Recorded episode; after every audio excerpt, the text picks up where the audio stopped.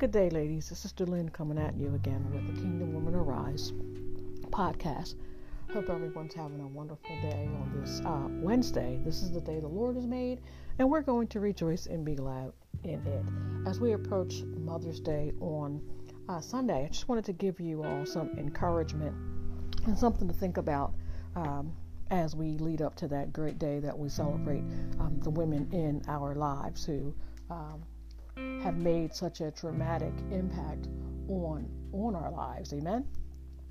So, Lord, we thank you and we praise you. We bless you, God. Uh, we thank you for the gift of motherhood, God. We thank you uh, that we ourselves are mothers and that, God, we can continue to uh, build your kingdom through our uh, discharge of our office as mothers, God.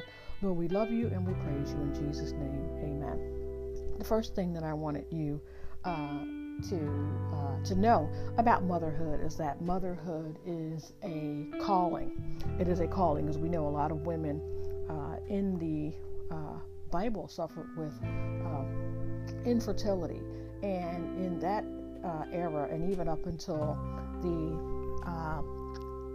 19th uh, century, if women uh, could not have children, it was almost um, like they were a social pariah. Uh, they were isolated, they were stigmatized. Uh, being able to uh, reproduce and be a mom is really a calling from God. So we shouldn't think that we're just a mother or we're just somebody's mother because motherhood, again, is a great undertaking that was instituted by our Lord.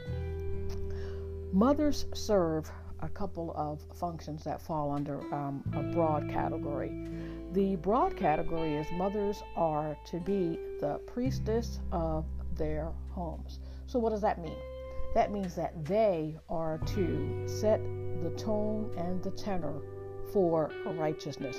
Deuteronomy 6 4 through 9 uh, talks a little bit about the history of uh, motherhood as it pertained to uh, training uh, their children in the uh, Old Testament, but it also spoke to the standard that was in place for mothers and should be in place for mothers uh, today.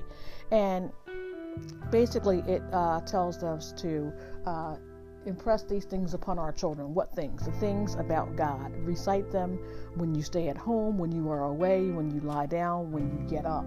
Have the things of God on your heart and in your hearing and in your uh, and in your speaking. They recited these things, which means they were talking about them.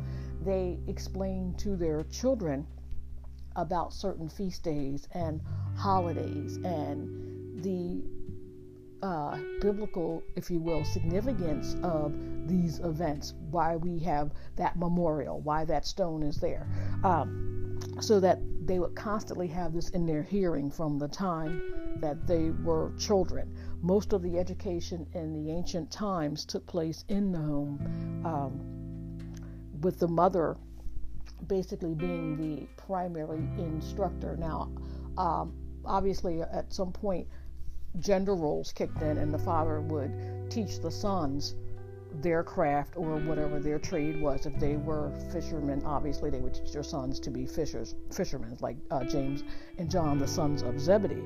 And the mother would then uh, teach the daughters how to cook, how to clean, how to care house for house and children, and those types of things. But what more important was the faith that was taught to those children. Children were not free agents. They couldn't, well, I know my, my parents believe, but uh, I'm not going to believe that. The faith of their mother and their father was the faith of the household, period, without exception, without equivocation.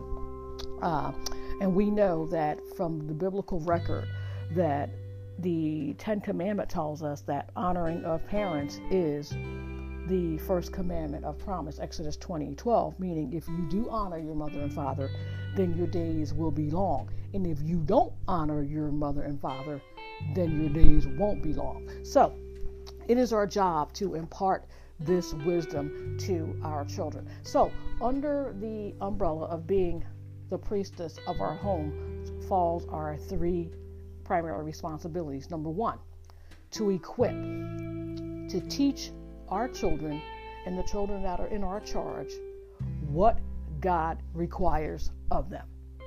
Proverbs 22 and 6 tells us to give them and train them up and give them a foundation of faith. Deuteronomy 6 and 4 also tells us to instruct our children. The second responsibility is to encourage or enable with the Word of God. We are to speak life into our children. We are to speak God's Word into our children. We are not to provoke them, but we are to bring them up with godly instruction. Number three, we are to enforce the Word of God as our priestess. We enforce the Word of God by living it out. We uh, do not give lip service to the Word and then do whatever we want to do in our life service. It doesn't work that way. We must live this Word out. As the priestess of your home, we must uh, do like Joshua said Look, as for me and my house, we're going to serve the Lord. That is it.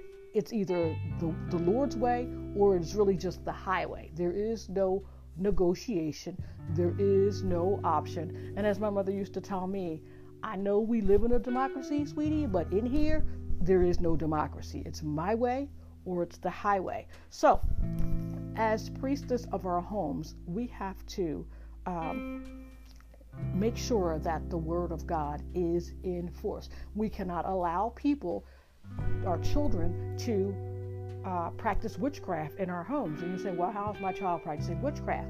The sin of rebellion and disobedience is witchcraft. Check 1 Samuel 15. It's around verse 22. It is witchcraft. So, again, if I want the blessings of God on my home and you want the blessings of God on your home and you want your children to be blessed so that they can arise and call you blessed, you must operate as the priestess of your home.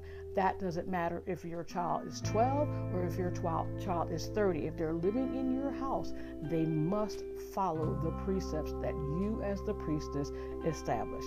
So, ladies, I just want you to understand that we have a responsibility. Um, that does not stop once our children are 18. It doesn't stop.